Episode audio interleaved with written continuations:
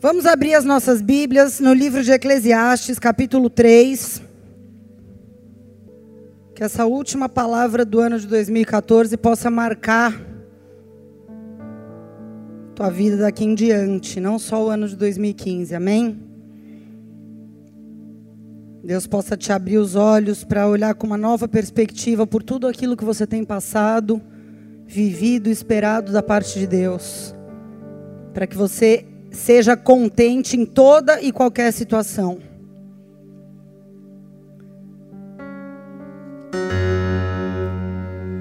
Nossa, isso me deu um medo agora.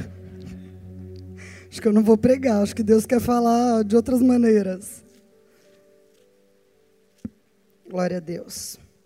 Deixa a palavra aberta, vamos fazer mais uma oração. Abre o teu coração nessa hora.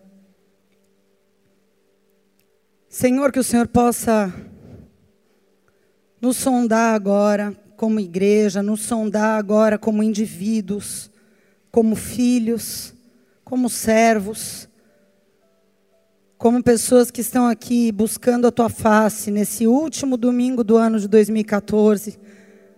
Senhor, muitas pessoas estão correndo de uma parte para outra, muitas pessoas estão enchendo a cara de álcool, muitas pessoas estão se entregando à prostituição, à promiscuidade, Senhor, mas nós estamos aqui porque preferimos estar contigo. Ainda que tivéssemos opções e que tenhamos opções, nós preferimos, escolhemos estar na tua casa nesse dia, terminando esse ano na tua presença, buscando a tua palavra, querendo algo que vem do céu sobre a nossa vida, Pai. Por isso, ouve o nosso clamor, sonda e conhece cada coração aqui presente, Pai, e nos traz, Senhor, nos traz respostas, nos traz liberações do céu para que nós possamos entender qual tua boa, perfeita e agradável vontade para esse tempo na nossa vida diante de ti. Em nome do Senhor Jesus, eu te peço que o teu espírito, Pai, possa levar de forma certeira e precisa ao coração de cada homem, cada mulher aqui essa palavra, pois ela não procede de mim, ela procede do teu coração para esses homens e mulheres, Pai. Por isso, unge, blinda os corações e as mentes, Pai, para que não haja distorção e nem roubo, mas para que haja aproveitamento e utilidade em tudo aquilo que for dito nesse altar, em nome de Jesus. Amém. Amém, queridos. Glória a Deus. Aplauda ao Senhor.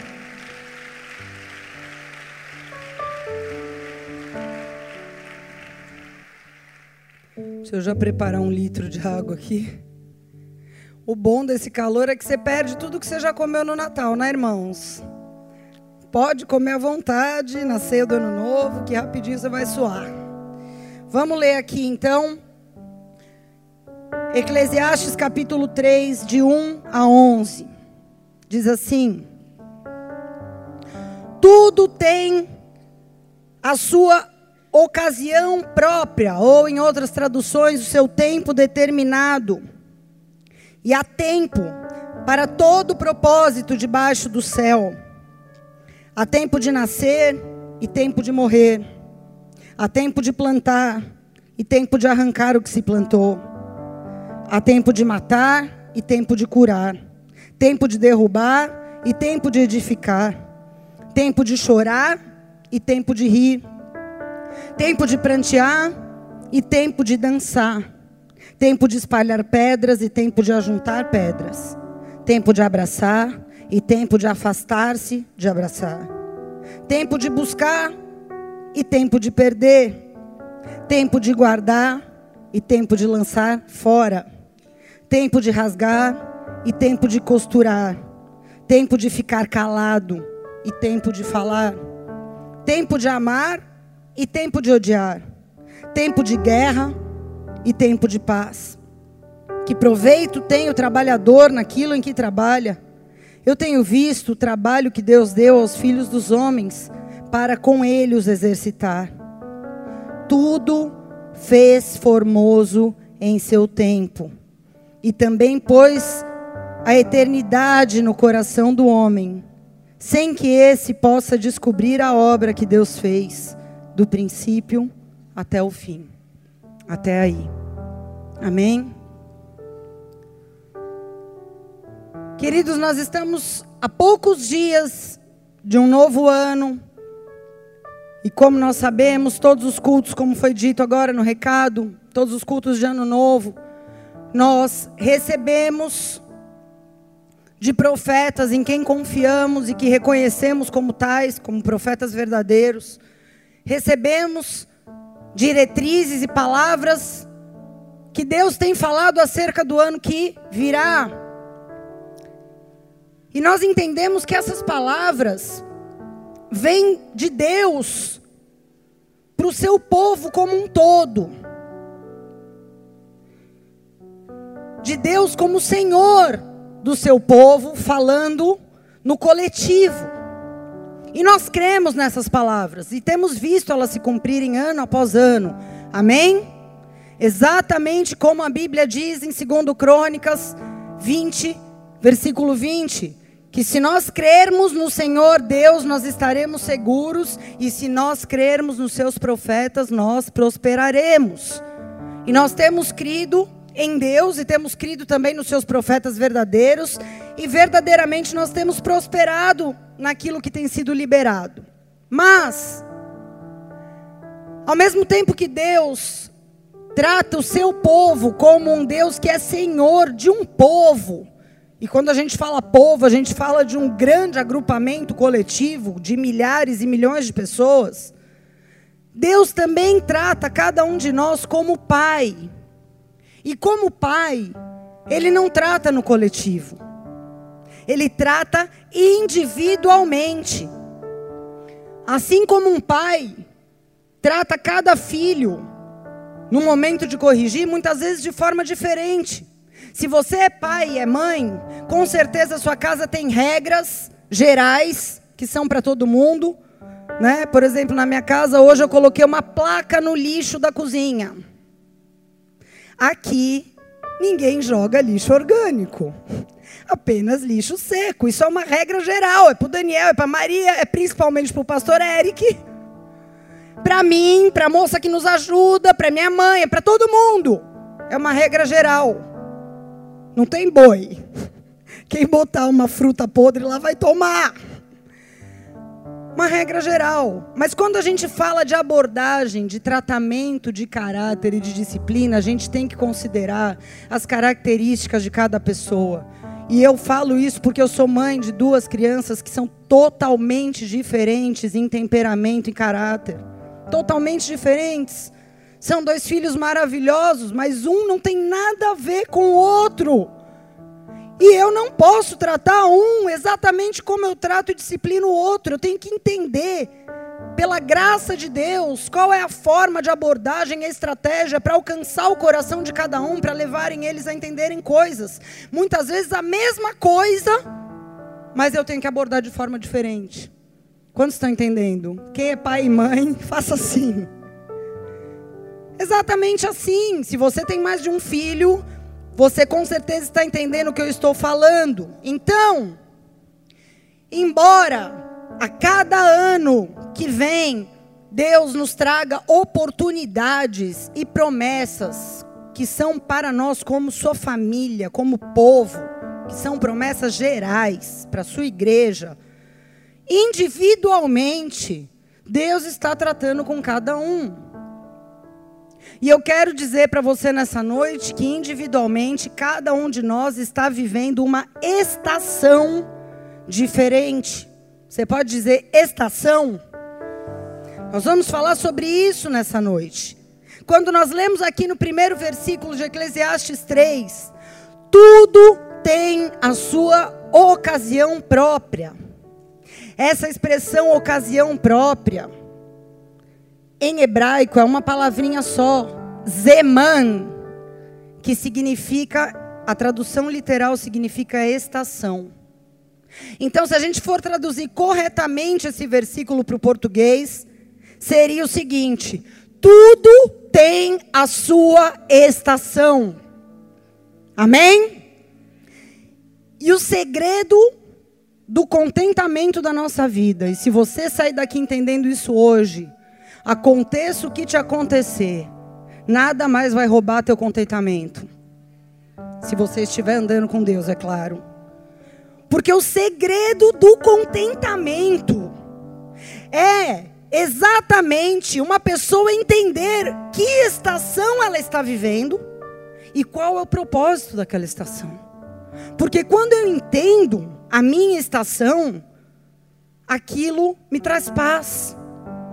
Não revolta, não indignação, não murmuração. Então, quando a gente olha e vê no meio do povo de Deus pessoas que estão frustradas, que estão perdidas, que estão se sentindo deslocadas dentro do projeto de Deus, Hoje, entendendo essa palavra que Deus falou comigo, eu consigo perceber que são pessoas que simplesmente não entenderam a estação em que a sua própria vida está. E por isso, por não entender, pela falta de compreensão, elas acabam querendo dar um jeito de fugir dessa estação, de abortar essa estação. Ou então ficam orando contra, falando: Deus, me leva para a estação que eu estava antes querendo voltar para uma estação anterior, não entendendo aquilo que Deus tem adiante da estação que ela está vivendo. Parece um pouco abstrato isso que eu estou falando, mas no desenrolar vocês vão compreender aquilo que Deus está querendo falar. Porque o objetivo dessa noite é que cada um de nós, e eu já entendi qual é a minha perfeitamente, estou muito contente por ter entendido. Quando você entender a estação que você está vivendo, independente do ano que está entrando, você vai abraçar essa estação e você vai viver essa, estação com intensidade, com verdade, até que você passe dela aprovado para uma nova estação. Amém? Porque a verdade verdadeira é que dia 31 a tua estação não vai mudar. Vai mudar o calendário. Mas quando a minha estação vai mudar, pastor? A tua estação vai mudar quando o propósito dela se cumprir na tua vida. Aí a tua estação vai mudar. Amém? Todo mundo aqui com certeza está familiarizado com o ciclo de estações climáticas, de verão, inverno, outono, primavera, qualquer ordem que seja. Estações que são quatro e que de três em três meses vão mudando. Todo mundo aqui está familiarizado com isso. Amém? Mas o tempo de Deus e as estações de Deus não são como as estações naturais. Porque o tempo de Deus não é como o nosso tempo.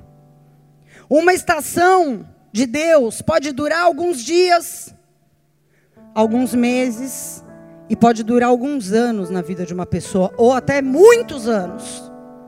E você vai entender quando a gente for falar de cada estação. E pesquisando sobre estações, eu descobri uma coisa curiosa, porque na verdade a Bíblia fala de situações espirituais, e nós vamos falar aqui, que passam por cinco estações. E quando eu fui pesquisar, eu descobri que esse negócio de quatro estações é um pouco recente. Na antiguidade, na época antiga, greco-romana, quando os primeiros estudiosos começaram a falar sobre isso, as estações eram verdadeiramente divididas em cinco, eu não sabia. Em três estações quentes, que era verão, primavera e estio, ou tempo de seca, e duas estações frias, outono e inverno. E aí então eu entendi, por isso a Bíblia relata tantas histórias e situações que envolvem cinco estações. Porque na antiguidade era esse pensamento que se tinha, de cinco estações. E uma coisa importante é a gente entender que essas estações de Deus, elas não seguem a lógica das estações climáticas que a gente vê na natureza. Ou seja, se você está vivendo num inverno, não necessariamente vai vir uma primavera na sequência. Talvez pode vir uma seca. Talvez pode vir um verão. Por quê? Porque as estações de Deus, elas não cumprem um ciclo sistemático, elas cumprem propósitos. Amém? Vocês estão entendendo até aqui? Então nós vamos conhecer a identidade de cada estação. Eu vou falar da identidade de cada uma dessas cinco estações para que você quando bater o olho ou melhor, quando bater no teu ouvido a palavra e no teu coração, você identifique que estação você está vivendo hoje, para que a partir daí você possa viver ela com toda a intensidade que Deus espera, para que você possa sair dela aprovado e pronto para uma melhor estação.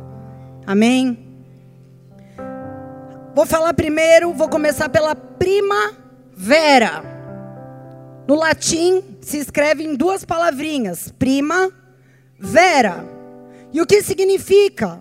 Primavera em português significa primeiro verão. E só para te adiantar, verão significa colheita. Então, eu percebo que a primavera é a estação onde surgem os primeiros frutos da colheita. É onde Deus nos dá pequenas oportunidades de recomeçar. É onde novas chances começam a brotar. É onde coisas que foram perdidas começam a ser resgatadas, começam. É onde coisas que morreram e que pareciam que já não tinha mais esperança, começam a ser ressuscitadas, começam a dar sinais vitais de novo. Você percebe que aquilo que parecia que não tinha mais jeito, dá sinais de que pode ressuscitar. Veja bem o que eu estou falando aqui. Pequenos sinais, primeiros frutinhos. Não é uma estação de super, hiper abundância, não é mas é uma estação onde eu já posso ver com olhos naturais. Quando eu posso ver algo concreto, já não é mais eu estou esperando, não, eu começo a ver sinaizinhos. Aquele brotinho saindo do solo. Aquele sinal concreto, não mais pela fé, mas com os meus olhos. Eu já começo a ver os primeiros frutos de algo novo eu começo a ver brotando novidades na minha vida. E é um desafio na primavera. O desafio é aquilo que a palavra nos diz em Zacarias 4, verso 10. Não desprezar as coisas pequenas. Não desprezar os pequenos começos. É não fazer pouco caso dos pequenos frutinhos que estão brotando e que Deus está permitindo que eu colha. É aproveitar ao máximo cada oportunidade como se ela fosse a última da minha vida. É pegar esses pequenos frutos que eu estou colhendo e fazer eles se multiplicarem. É assim que uma pessoa sai da primavera para o verão. E muita gente sai da primavera para o inverno ao invés de sair para o verão, por quê? Porque menospreza. Porque não é isso que eu queria, não era isso que eu esperava, isso é pouco demais, eu não quero. Se não for do meu jeito, se não for na quantia que eu queria, se não for da forma que eu esperava, não dá valor às pequenas chances, às pequenas oportunidades. E aí, ao invés de ir para uma estação melhor, acabam indo para um longo inverno. Então, o que a gente precisa se lembrar em todo o tempo é de ter um coração humilde, um coração que valoriza as pequenas coisas que Deus começa a fazer na nossa vida. Muitas vezes a arrogância, soberba, a gente achar que é demais perto de um Deus que conhece o som do nosso coração e que conhece as palavras antes delas saírem da nossa boca e a gente pensa, não tá bom. Para mim não tá bom. E não valoriza aquilo que é pequeno e que está provando o nosso coração. Em todas as estações, aquilo que a gente faz, aquilo que a gente fala e pensa e alimenta, vai determinar qual é a próxima estação. Porque toda nova estação passa pela prova do nosso coração. Essa é a verdade. Então, sobre todas as coisas que você tem que guardar, você guarda o teu coração e fala: Deus, me dá olhos humildes para que eu possa valorizar toda chance, toda oportunidade, todo pequeno sinal, todo pequeno fruto, para que eu possa, valorizando aquilo que é pequeno, chegar às grandes coisas que o Senhor tem para a minha vida. Amém? Glória a Deus.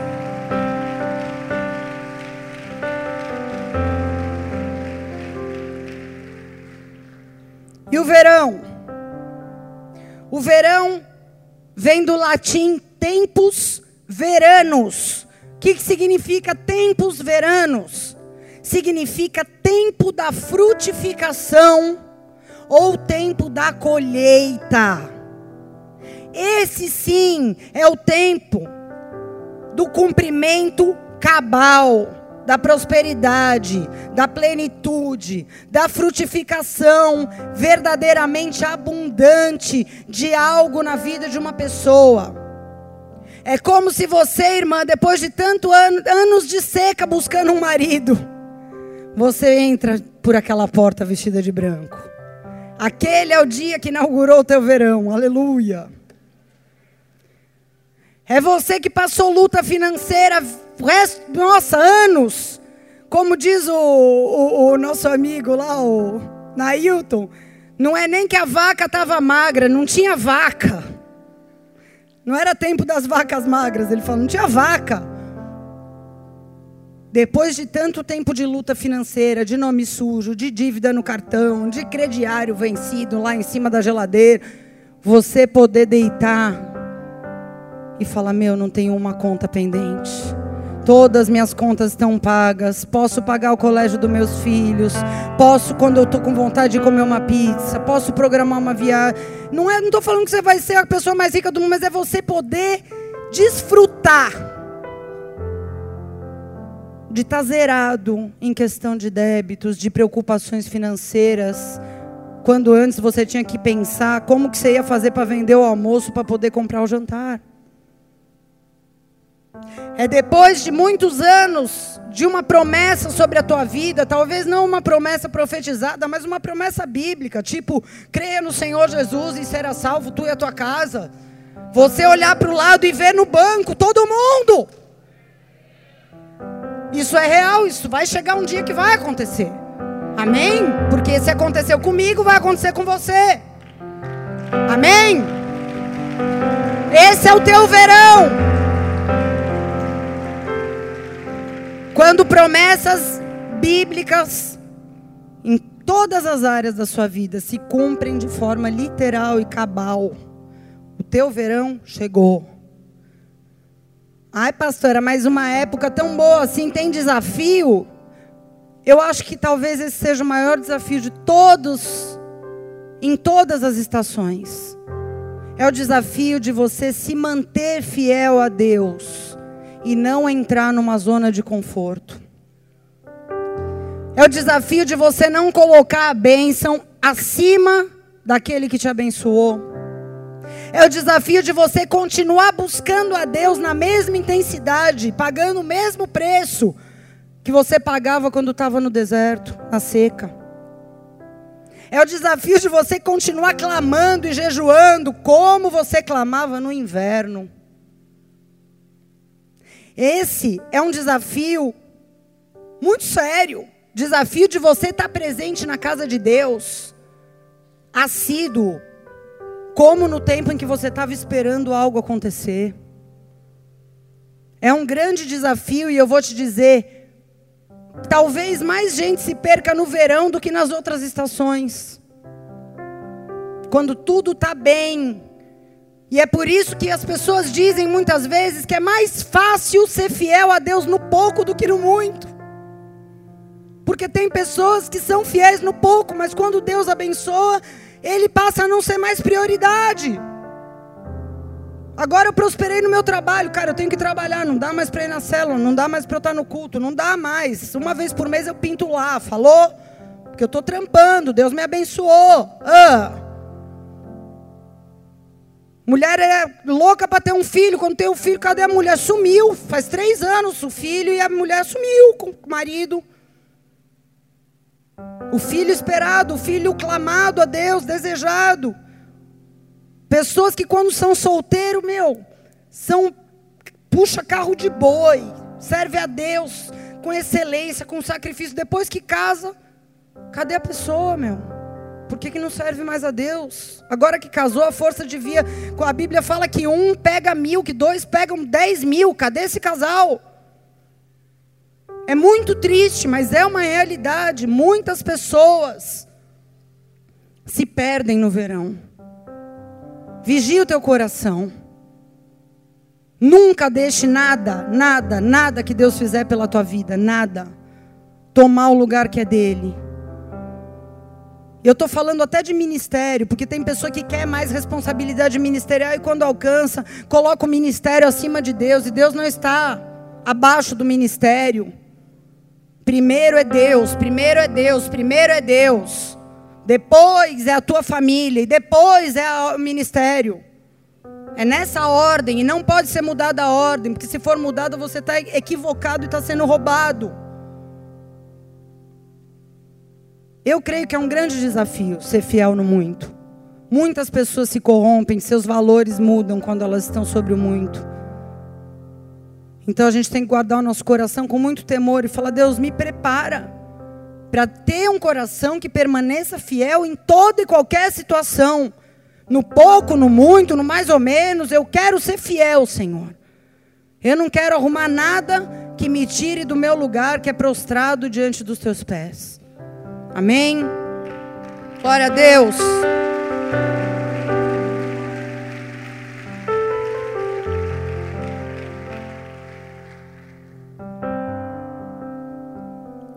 A terceira estação é o estio, mais conhecido como seca, em latim estivum. Tempo de seca. Estação onde as nossas motivações são provadas. Diz lá em Deuteronômio 8, versículo 2: E te lembrarás de todo o caminho pelo qual o Senhor teu Deus tem te conduzido 40 anos no deserto, para te humilhar e te provar, para saber o que estava no teu coração, se guardarias ou não os seus mandamentos. Toda vez que você lê a palavra deserto na Bíblia, você vai associar com essa estação de estio, de seca. Porque é isso que um deserto é. Essa estação é onde Deus prova a nossa real motivação de estar com Ele. É onde Deus começa a colocar perguntas sobre a nossa vida. Será que ela confia mesmo em mim? Vamos colocá-la no deserto, vamos ver se ela confia realmente em mim. Será que ele vai me obedecer mesmo sendo contrariado? Vai permanecer apaixonado por mim se eu contrariar os desejos, os planos dele? os projetos? Será que mesmo se ela não for abençoada, ela vai permanecer na minha presença? Será que mesmo se ele não for curado, ele vai ficar comigo? Será que eles me querem mesmo a mim ou eles querem aquilo que eu posso dar, fazer, oferecer? É no deserto onde com certeza, sem dúvida nenhuma, porque todas essas estações elas vão mudando através dos anos da nossa vida e vão se repetir muitas vezes. E quem já passou por desertos sabe que é uma estação onde a gente mais cresce. Quer uma estação para você, você orar falar: Deus, eu quero crescer espiritualmente. Deus vai te mandar para o deserto, fica tranquilo, já estou te falando antes. Porque a gente faz a oração, né? E a resposta de Deus é essa. Porque o deserto é onde o seu caráter verdadeiro se revela, se mostra, se manifesta. Então é um lugar de crescimento. É essa estação que pegou um povo. Quantos já foram assistir o filme do Êxodo? Eu fui assistir. E uma coisa é você ler, outra coisa é você ver, né? aquela encenação, superprodução. Você vê aquele povo em massa saindo de um inverno de 400 anos. Pensa uma estação longa. Um inverno de 400 anos, porque a escravidão é um inverno. E Deus se revela a um homem chamado Moisés e entrega para aquele homem uma promessa de que ia levar eles para uma estação de verão, uma terra que mana leite e mel. Terra de frutificação, de colheita, de plenitude, de cumprimento. OK? Mas entre o inverno e o verão tinha o estio do deserto. E quando aquele povo sai do inverno empolgadíssimo, se depara com um deserto, um deserto que Deus no seu coração tinha proposto ser uma estação curta. Curta, de 40 dias, a Bíblia conta isso.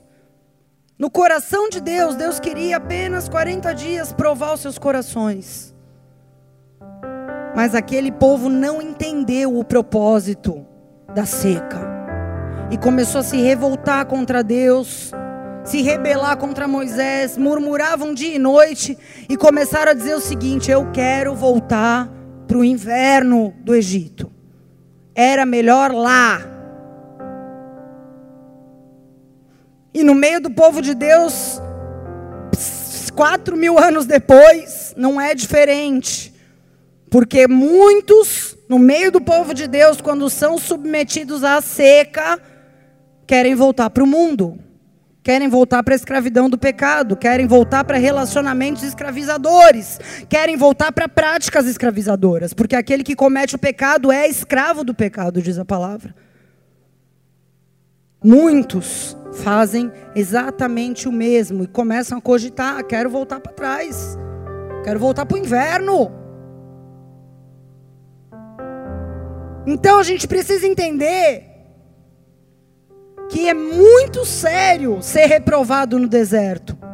Porque muitos desertos, e muitos mesmo, vêm de forma para ser curta a sua duração na nossa vida.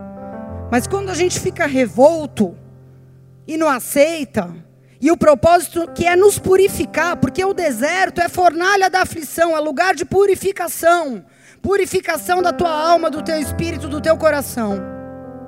Para que você aprenda que não pode amar nada e nem ninguém mais do que a Deus. E que dele vem tudo o que você precisa.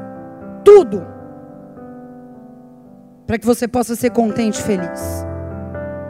O deserto tem esse propósito. E quando a gente não quer entender, porque muitas vezes a gente não quer entender. Porque se a gente olhar com um olhar de quebrantamento, a gente vai ver maravilhas no deserto. Que a gente não vai ver em estação nenhuma. As coisas que essas pessoas que saíram ali do Egito viram com seus olhos, nunca mais ninguém viu na Bíblia inteira. Pão caindo do céu, água saindo da rocha, a nuvem cobrindo de dia, coluna de fogo de noite. É algo que quando a gente quer ver e quer valorizar, a gente não vai ver em outra estação. Mas quando a gente também não quiser entender e não quiser ver, e tiver um coração mau, infiel, e mesmo Deus mostrando toda a nossa maldade, a gente começar a justificar. Porque é o seguinte, no deserto, na seca, no estio, todos os nossos monstros, todos os nossos demônios aparecem. Toda sujeira vem à tona. E aí, diante da sujeira, você tem duas opções: ou você começa a se justificar, botar a culpa no diabo, botar a culpa nas pessoas e negar, falar não, eu não sou assim, eu não admito, não é bem assim, eu não reconheço que essa situação. Ou você confronta a verdade, sou egoísta mesmo, sou invejoso mesmo, sou ciumento mesmo, sou maldizente, fofoqueiro, sou, tenho problema com ira, tenho problema com mentira, tem problema com prostituição? É isso mesmo, Jesus. Eu quero me arrepender. Eu quero ser purificado. Porque a verdade é que o deserto da maioria das pessoas, e a gente acompanha bastante gente há bastante tempo, se prolonga porque as pessoas elas não admitem, elas não aceitam. Tá óbvio que Deus está querendo limpar, transformar, arrancar aquele pecado, aquela iniquidade que a gente carrega anos na nossa vida. Deus quer tirar esse fardo pesado, quer colocar um fardo leve, mas a pessoa não aceita, porque é muito feio admitir que eu sou ingrato. Isso eu não sou, de forma alguma. Todo mundo vê, a pessoa não admite. E aí Deus continua lançando-lhe no rosto, porque Deus quer o quê? Nos transformar em imagem semelhança de Jesus Cristo. E o melhor caminho para eu sair do deserto é: eu não vou mais alimentar quando eu for colocado diante da minha maldade, eu vou matar ela de fome. Eu não vou alimentar. Eu não vou negar para ficar com uma imagem diante das pessoas de que eu sou a pessoa perfeita. Não. Todo mundo é muito podre, a verdade é essa. Começar por mim. Graças a Deus que eu posso hoje falar isso aqui como quem foi esmagada por Deus. Como foi difícil admitir cada uma dessas coisas, olhando no espelho e falando: Meu Deus. Mas aí Deus te passa para uma nova estação, porque o propósito do deserto foi cumprido, e quando a gente vê a nossa iniquidade de frente, admite, se arrepende, se sujeita a Deus e crê crê que Deus está tratando a nossa vida e que vai vir uma estação melhor, então a gente vai ser aprovado. E eu quero te falar, não adianta tentar escapar, porque se Deus tem um plano e uma obra com a tua vida, e Ele tem, porque Ele tem com todos os seus, Ele tem uma obra na tua vida. Não adianta você dizer que não, Ele tem. Você pode não querer vivê-la, mas Ele tem. E se Ele tem, todas as pessoas onde a glória de Deus foi refletida na palavra, e você pode pesquisar, e se você encontrar uma, você me fala, você não vai encontrar. Todas as pessoas em quem Deus usou para a sua glória passaram pelo deserto inúmeras vezes. O apóstolo Paulo, quando se converteu, ele fala no livro de Gálatas, ele se converteu, ele foi três anos para o deserto da Arábia. Elias, que deserto, que seca, período de seca mais severo de Israel, Elias profetizou e sofreu junto, porque ele não profetizou e foi para os Estados Unidos ficar em Miami, ele profetizou e ficou lá, com o céu fechado, na seca. Jesus, Moisés, todo mundo. E não vai ser diferente comigo e com você, amém? Agora, se eu posso te animar com alguma coisa, eu vou te animar agora. Toda estação de seca antecede um grande derramar de Deus sobre a tua vida e sobre a minha vida. Você pode se preparar, se você está hoje passando por um deserto, e se você está passando da forma correta, com quebrantamento de coração, com humilhação diante do Senhor, deixando Deus trabalhar, arrancar, tocar, mexer com você mesmo quando aquilo dói demais. Aquilo que vem sobre a tua vida é um grande derramar das águas de Deus. Algo de muita sobrenaturalidade, algo poderoso da parte de Deus vem sobre a tua vida em seguida. Porque agora você está aprendendo a viver de tudo aquilo que sai da boca de Deus. Não só daquilo que é natural, não só daquilo que você acha, não só daquilo que você pode dar um jeito e manipular. No deserto não tem jeito. Ou é o sobrenatural de Deus ou não é nada que te sustenta.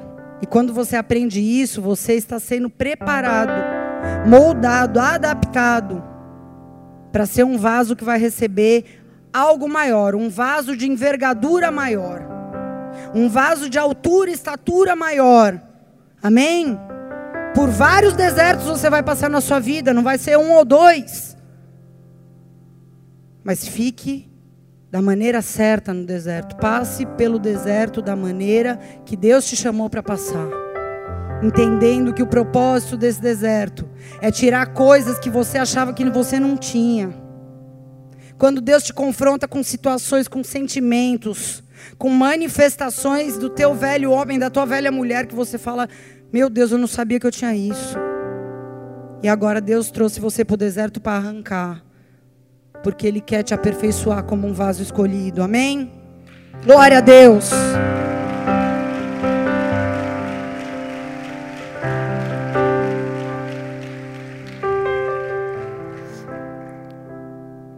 E aí vem o inverno.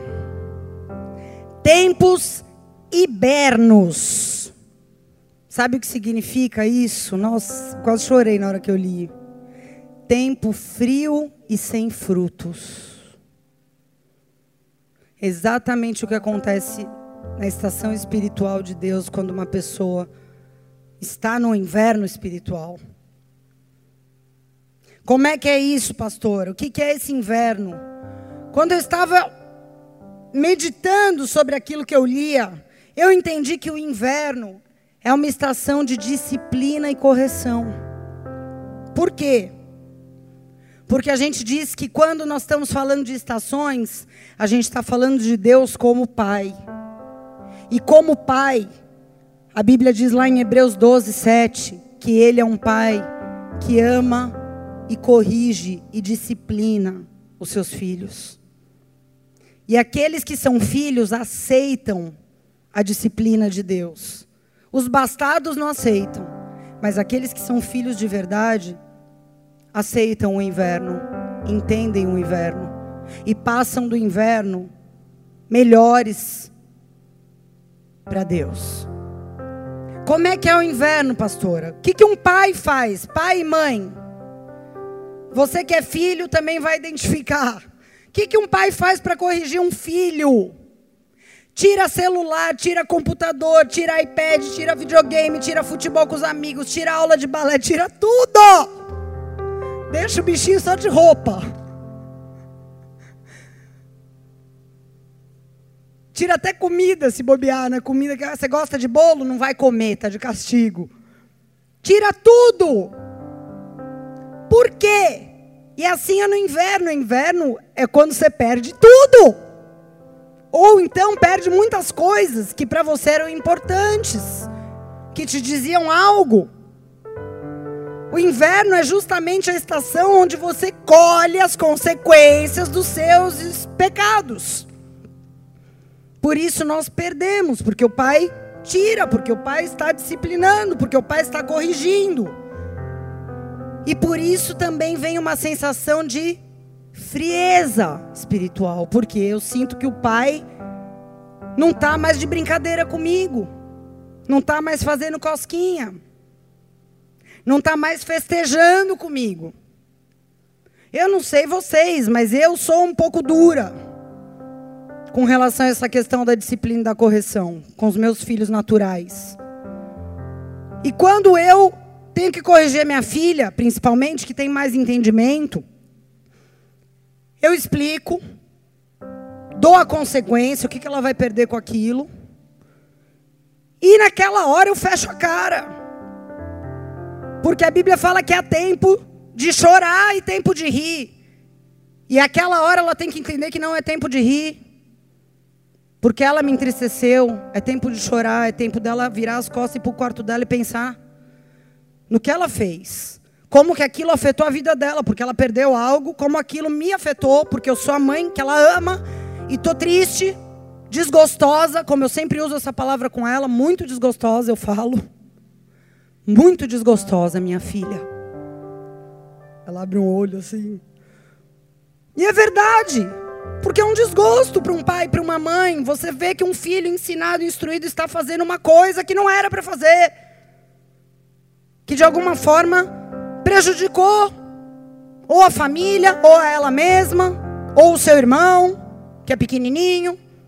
Enfim, isso serve para nós, e é por isso que há uma sensação de frieza, de que o pai não está muito de papo com a gente. Porque a gente precisa valorizar a presença e a comunhão do Espírito. A gente precisa valorizar. A gente precisa entender que a gente, sim, como diz a palavra, entristecemos o Espírito. E é o Espírito que nos dá a sensação de estarmos em comunhão com o Pai. que nos coloca nessa presença doce de pai abraçando, de pai falando, de pai respaldando. E a gente entristece sim, e a gente pode até extinguir o espírito, a Bíblia diz. Se a gente persistir no pecado, a gente vai afastando, afastando, afastando, até que a gente extingue, apaga essa presença na nossa vida. Então o inverno não é tempo de festa, é tempo de se recolher, de pensar, de entender a extensão do meu pecado, como ele me afetou, como ele afetou a igreja, que é o corpo de Cristo, a qual eu faço parte, sou membro. Como ele afetou a minha família, a pessoa que está perto de mim, como? Eu preciso entender isso. E no inverno, tudo requer mais esforço. Se quando no verão ou na primavera, você ora e a presença de Deus logo vem, Deus fala com você e ele te dá palavras. No inverno, meu irmão, você tem que orar 50 vezes mais.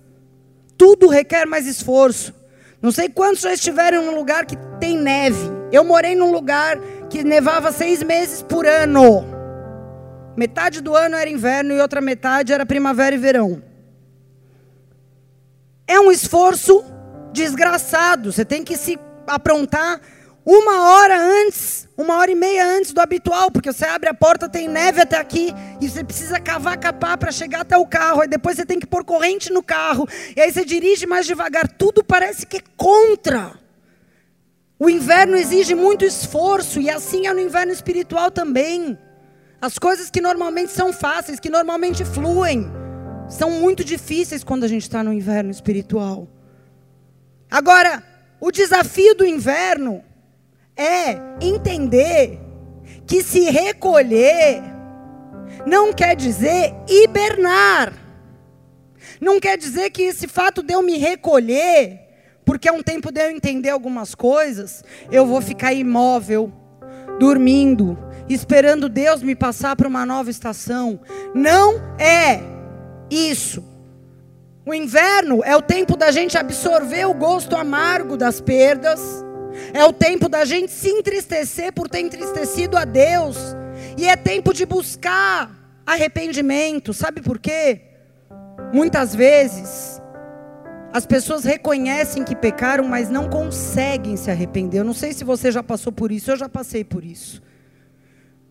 A gente não consegue, a gente não se sente arrependido. A gente entende, olha na palavra, reconhece que errou, mas a gente fala, não sinto. Quantos já viveram isso? E um certo dia eu estava conversando com uma pessoa e essa pessoa me confessava várias vezes o mesmo pecado. E eu falava, meu, posso falar uma coisa? Você precisa buscar o seu lugar de arrependimento. Porque às vezes a gente acha que só da gente confessar o arrependimento automaticamente vem. Para algumas pessoas vem naturalmente. Mas para outras, ou em determinadas situações que a gente persistiu muito no pecado, o coração fica tão duro que a gente reconhece, confessa, se expõe, mas não se sente arrependido. E enquanto o arrependimento não vier, o inverno não vai passar, então a gente tem que buscar. Como que eu me apresento, pastora, na presença de Deus? Você se apresenta como quem fala, Senhor, eu estou aqui porque eu quero buscar arrependimento, derrama arrependimento, quebranta o meu coração, me ajuda a me entristecer, porque a Bíblia fala que a tristeza segundo o Espírito opera o arrependimento. Não é a tristeza segundo a carne, para você morrer de depressão, não é isso. Mas é uma tristeza que vem no teu espírito, que você fala, meu Deus do céu, nunca mais eu vou fazer isso. Com muita convicção é algo espiritual, não é algo que ninguém pode fazer, por mais que as pessoas te falem, não adianta, isso não é obra humana. Isso é algo que vem no teu espírito, que você sente uma dor, um pesar por ter ferido o pai. Então daquilo ali, a tua vida começa a ser transformada e você ressuscita e você sai para uma nova estação. Porque esse é o plano do pai, não é que você morra condenado pelo pecado, ele já levou os teus pecados. Mas é que você aprenda com o erro, porque eu não quero que minha filha morra de tristeza quando eu corrijo ela e mando ali para o quarto. Depois de um tempo eu vou lá e converso, e se ela não se arrependeu, eu ministro de novo, até que eu perceba nela o um entendimento real. Então, bora, vamos virar a página. Vamos tocar a vida. Tudo volta ao normal. Amém? Então, se você, meu irmão, minha irmã, se você está vivendo essa situação de inverno, não espere que uma nova estação caia do céu sobre a tua vida. Trabalhe por essa estação. Se movimente, corra atrás dessa estação. Para que esse inverno não se estenda, não fique sentado na cadeira da igreja olhando para o céu, falando: Eu passei um ano sem sentir a presença de Deus, eu passei um ano, estou aqui, mas não consigo me arrepender, estou com o coração duro, não gosto de ninguém. Não... Trabalhe por isso. Busque lugar de arrependimento. Peça ajuda, se for o caso, para alguém te ajudar a orar. Mas trabalhe por isso, porque se você ficar de braços cruzados, não vai vir uma outra estação sobre a tua vida e vão vir anos e anos e anos de inverno. Sabe que isso aconteceu também com o povo de Israel. O povo de Israel passou por todas as estações. E quando eles foram enviados para o cativeiro na Babilônia, e o cativeiro era o quê? Deus corrigindo o povo, porque Deus falou, falou, falou, falou, falou, falou. Você lê todos os livros proféticos, Deus corrigindo, avisando, falando. Aí chegou uma hora que não deu mais, não deu mais Deus falou: vou corrigir. Vocês vão ser levados para um cativeiro de 70 anos. Um inverno de 70 anos. E a Bíblia conta que eles ficavam sentados na beira do rio, esperando o tempo passar. Até que Deus levanta um profeta, e o profeta fala o seguinte para eles em Jeremias 29, 4. Assim diz o Senhor dos Exércitos, o Deus de Israel, a todos do cativeiro que eu fiz levar cativos para a Babilônia. Edifiquem casas, habitem-as, plantem jardins, comam seu fruto. Em outras palavras, assim diz o Senhor que trouxe vocês para essa disciplina. Edifiquem, plantem, comam, não fiquem de braços cruzados, trabalhem. Não fiquem sentados esperando o inverno e a disciplina passar. É isso que Deus quer que você faça. Que você trabalhe, que você mostre frutos dignos de arrependimento. Corra atrás. Mostre para o Senhor que você aprendeu com o erro. E assim você vai estar pronto para uma estação melhor. Sabe por quê? Porque diz o Salmo 104, 8: O Senhor é compassivo e misericordioso, e Ele não repreenderá perpetuamente, e nem para sempre vai durar a sua ira. Quem leva a minha vida e a tua vida para um inverno, quem está disciplinando, quem está corrigindo, é um pai compassivo e misericordioso que não vai ficar repreendendo para sempre, nem vai ficar irado para sempre. A Bíblia diz isso. O inverno, ah, muitas vezes parece que não vai passar. Só quem já passou por um inverno sabe. Todo dia você levanta de manhã sem perspectiva de voltar a ouvir a voz de Deus, de voltar a sentir a alegria da salvação. Eu sei o que é isso, porque já passei. É horrível. Parece que não vai passar, mas passa. Se você encarar ele da forma correta, trabalhando por uma nova estação, se posicionando como quem quer uma nova estação e não como quem está desenganado esperando a morte chegar, ele passa. Ele passa e Deus é um Deus compassivo, misericordioso e que tem algo além do inverno para você. O inverno tem um propósito muito bem definido. Abraça esse propósito, porque Deus quer te levar para algo novo. Não sei se para um outono, para um verão, para uma primavera, mas Deus quer te levar. Ele não quer que você morra no inverno, frio espiritualmente e sem frutos. Amém? Aleluia.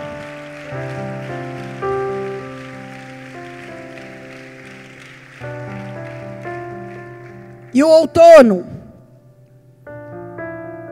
Outono vem do latim tempus autúminos, que significa tempo do ocaso.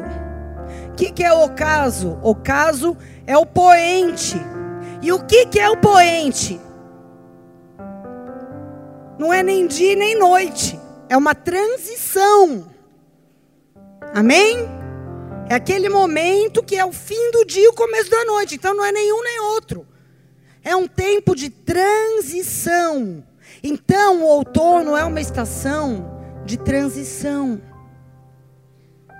uma estação meio esquisita. Com certeza você já sentiu em algum momento da sua vida um sentimento, uma sensação de que algo tá para acontecer, mas você não sabe o que, não sabe em que área. Quantos já sentiram isso?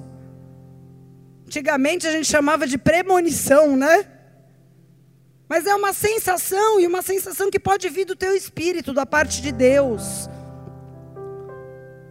De que algo está para acontecer. Eu sinto que tem algo para romper, mas eu não sei o que é. Minha vida não está nem tão boa assim, nem tão ruim assim. E agora eu estou com essa sensação de que algo está para acontecer.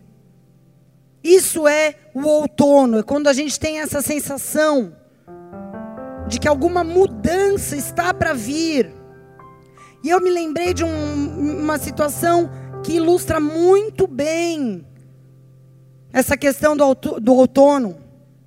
Uma vez, alguns anos atrás, o Cecel, nosso diácono, ele vinha de muitos anos, acho que uns cinco anos, de seca, profissional, sentimental. E nós começamos a conversar, e ele ia me colocando as coisas, e no final eu falei, irmão, eu não tenho muito o que te falar, te orientar, porque eu conheço tua vida, sei da tua integridade, sei que você está andando direito com Deus. Dei algumas sugestões, mas não tinha um conselho que pudesse mudar algo na vida dele, porque eu não via nada errado, não tinha pecado, não tinha desobediência, não tinha nada. Falei, vamos orar. Quando nós oramos, eu tive uma visão de uma borboleta rompendo um casulo. E nós terminamos de orar. Eu falei, irmão, eu não sei o que vai acontecer. Mas eu entendo que a borboleta rompendo o casulo é uma transição de uma situação para outra. Você vai entrar num tempo de transição. Ele está aqui, o Cecel, ou não? Nossa, ele abriu um sorriso, porque ele estava desesperado já, né? Cinco anos. Naquela época ele vinha todo esse tempo estudando para concurso, estudando para na semana seguinte, ele entrou numa grande empresa já para trabalhar como advogado e ele vislumbrou quem seria a sua esposa. Então o outono aconteceu. Realmente Deus, para quem não via nada, ele olhava e falou: Pastor, eu acho que minha esposa não é dessa igreja, porque há cinco anos eu olho, não vejo nem. Falei, irmão, calma. Às vezes é, mas Deus ainda não abriu os teus olhos. Pois aí ele viu quem era. Mas ele não casou com ela na semana seguinte. E o profissional dele que ele vive hoje também não foi na semana seguinte. Ele apenas começou algo novo que o transicionou. Foram dois anos de outono. Fala, ai, ai, ai. Mas hoje ele vive um verão. E foi um tempo de transição onde ele se preparou. Quando eu vejo cada testemunho dele contando da vida profissional, de como o casamento dele está indo bem, eu falo, graças a Deus, que você sobreviveu ao desafio do outono. Sabe qual é o desafio do outono? É você não se precipitar. É você lidar com a tua ansiedade. Porque quando ele viu quem seria a esposa dele, ele poderia ter atropelado o processo, mas ele falou: Eu vi quem é, mas eu não estou pronto. Então eu não vou me precipitar. Eu vou esperar em Deus. Então nós íamos acompanhando. Até que ambos entenderam que estavam prontos. Mas foi um processo. Mas e para lidar com a ansiedade? Depois de tanto tempo esperando em santidade no Senhor, com um monte de mulher dentro da igreja botando em cima, orando, fazendo feitiçaria gospel. Difícil. Não estou falando que você tem que ser um super-homem uma super-mulher. É difícil a gente lidar com a nossa ansiedade. É difícil a gente não querer pôr a nossa mão quando Deus aponta uma transição. Ah, deixa eu acelerar esse negócio aqui. Deus já botou na primeira, eu vou botar na quinta. Calma.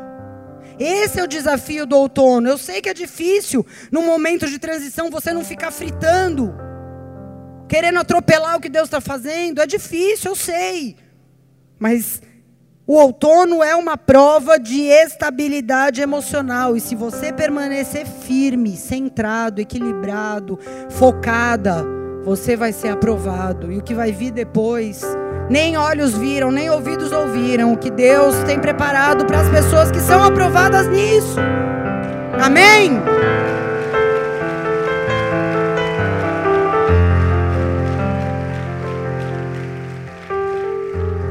Então, essas são as cinco identidades das cinco estações. A gente falou algumas características de cada uma, e dentro desse bolo todo, a gente consegue entender algumas coisas. Eu, pelo menos, consegui entender alguns pontos. Eu entendi o seguinte: primeiro, cada estação tem o seu desafio. Nós vimos aqui uma por uma, mesmo as boas, têm as suas lutas. Tem tempo de morrer, tem o tempo de arrancar o que plantou, tempo de chorar, tempo de lutar. Cada estação tem o seu desafio e ninguém pode mudar isso. Eu não posso mudar isso, você não pode mudar isso. O que eu faço então?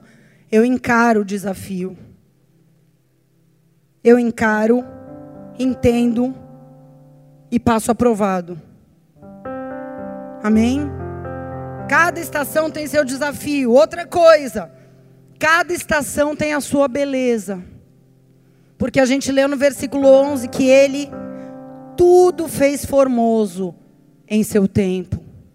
Cada estação tem a sua beleza. Aqui no Brasil, a gente não tem essas quatro estações, cinco estações bem definidas. Tem ano que é seca o ano inteiro, tem ano que é verão o ano inteiro. Tem ano que não tem inverno, tem ano que tem. Mas se você vai para o hemisfério norte, onde tem tudo bem definido, você vê claramente cada estação tem a sua beleza. E na nossa vida também é assim, porque quando você entende em que estação você está e qual o propósito dessa estação, até no inverno e no deserto você vê beleza e glória. Eu garanto a você. Eu garanto a você. Outra coisa, cada estação traz as suas bênçãos. Por quê? Porque cada estação, quando é bem vivida e entendida, traz maturidade, traz experiência, traz ensino, traz autoridade e traz unção. Todas. Todas as estações, sem exceção. Então, cada estação traz as suas bênçãos. Então, não importa o que você está vivendo hoje. Se você quer extrair bênção dessa estação que você está vivendo, pratique Gálatas 6,9. Não se canse de fazer o bem, porque ao seu tempo você vai colher muitas bênçãos se você for perseverante. Outra coisa, cada estação é adequada individualmente. Não se compare com outras pessoas. Por quê? Porque a comparação vai destruir o teu contentamento. Não olhe para o lado. Não olhe nem para o teu cônjuge. Ah, por que, que trata assim Deus comigo e com esse aqui não faz nada? Fala, Deus! Não olhe para o lado. Cada estação é adequada especialmente para quem está vivendo. Hebreus 13:5 fala: "Contentai-vos com o que tendes, porque ele mesmo disse: Eu não te deixarei nem te desampararei." Se ele disse isso, você se contenta com o que você tem, por quê? Calma. Em cada estação, esse versículo quer dizer para mim uma coisa. Se ele está falando, contentai-vos com o que tendes, porque eu tenho dito que não deixarei nem desampararei.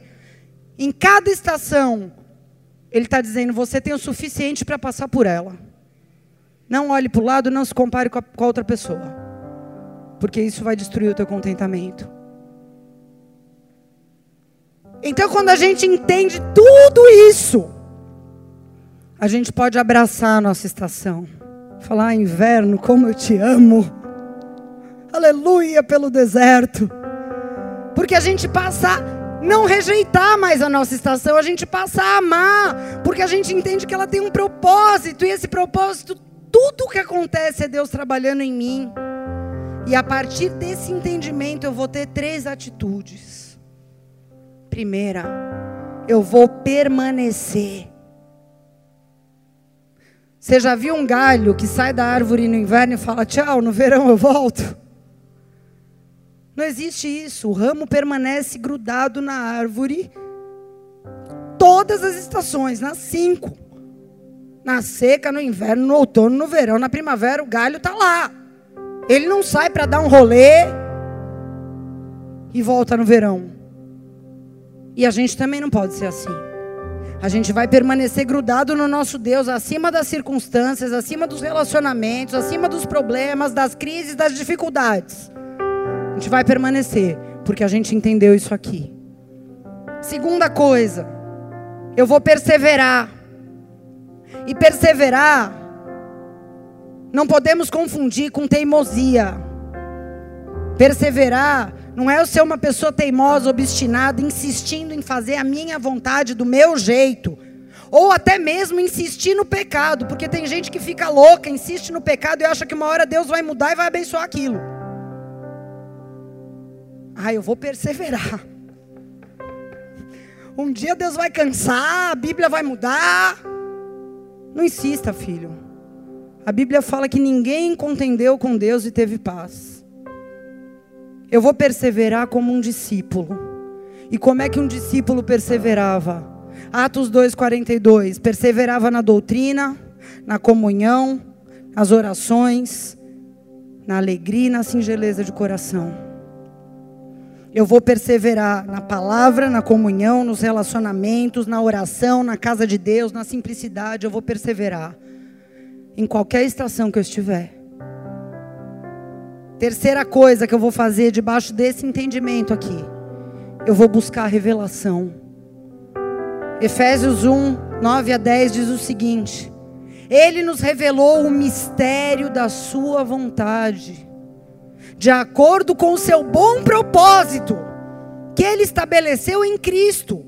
Isso é, de fazer convergir em Cristo todas as coisas, do céu e da terra em toda estação, em cada uma delas, Deus quer nos levar a conhecer o que? Qual o mistério da sua vontade para a nossa vida? Você não conhece toda a vontade de Deus para a tua vida. Ninguém conhece. Você pode rodar o mundo buscando cartomante, tarólogo, bidu, ninguém conhece. E em cada estação ele vai nos revelando gradualmente qual é o mistério da sua vontade, de acordo com o seu bom propósito. Que é o que? É fazer tudo convergir em Cristo, é fazer com que tudo na nossa vida esteja debaixo do domínio de Cristo. Porque o propósito de cada estação é o que? Jesus crescer em nós. E nós diminuirmos. E Ele seja o centro de tudo. E todas as coisas venham a convergir nele. Em todas as situações. Olha que coisa linda e maravilhosa. Deus não tem obrigação nenhuma de nos revelar, mas Ele fala para a gente buscar. E Provérbios 28, 5 diz uma coisa que eu amo, que fala o seguinte: os ímpios não entendem a justiça, mas os que buscam ao Senhor entendem tudo. Então você pode não estar tá entendendo nada, como muitas vezes eu também não estou entendendo nada, mas se a Bíblia fala para eu buscar, para eu clamar, eu vou fazer o meu papel. E Deus tem revelado, e Deus tem falado, porque Ele é um Deus vivo. Ele não é um Deus feito por mãos humanas que tem boca, mas não fala. Ele vive, Ele fala, Ele se manifesta, Ele revela, Ele mostra, Ele constrange. Se a gente buscar a revelação, debaixo desse entendimento, meu irmão, que pai não quer revelar para o filho qual é a vontade melhor para ele? Que pai que não quer? Se até a gente que é mal, que é pecador, quer levar os nossos filhos para o melhor, para o melhor caminho, para o melhor propósito. Quem dirá o Pai celestial, o Pai dos, das luzes. E quando a gente entende tudo, tudo isso que foi dito, em qualquer estação a gente consegue crer naquilo que Deus nos diz na Sua palavra. Em Jeremias 29, 11, ele diz assim: Eu bem sei nós não sabemos, mas ele diz: Eu bem sei os planos que estou projetando para vocês, diz o Senhor. Planos de paz e não de mal, para vos dar um futuro e uma esperança. Para vos dar o fim que desejais. Eu é que sei os pensamentos que tenho a vosso respeito, diz o Senhor. Nós não sabemos, mas Ele sabe. E Ele está projetando planos de paz e não de mal. Não pense o contrário, não se desanime, não desista. Ele sabe muito bem os pensamentos que tem ao teu respeito. Ele sabe muito bem. Se coloque de pé. Chore kaleamanabassuri ande cantarabassou. Oh! Espírito Santo de Deus, vem sobre essa casa nessa noite. Feche os teus olhos no teu lugar. Se coloque na presença dEle, porque Ele quer falar contigo. Muito além daquilo que eu pude ministrar, Deus quer falar com você agora. Ele quer te levar a entender coisas, Ele quer te levar a entender a tua estação. Orianda labassuri anda canta nabassai. A minha oração nessa noite é só uma. É que Deus te encha de conhecimento, Deus te encha de revelação, Deus te encha de força. Que Deus te dê bom ânimo para passar por cada estação que virá sobre a tua vida. E para que Deus te encha de confiança nessa noite, de confiança na fidelidade dEle. Baseado nessa fidelidade, nesse amor que Ele tem pela tua vida. E se você não conhece, Ele vai te revelar.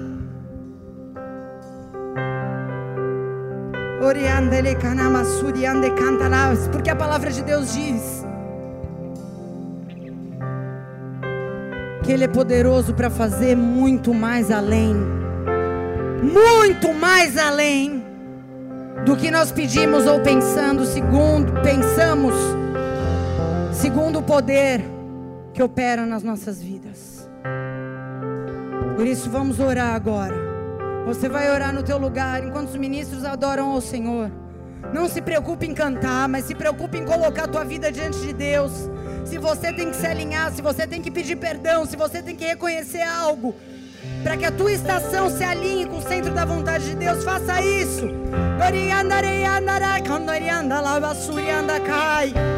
Oh!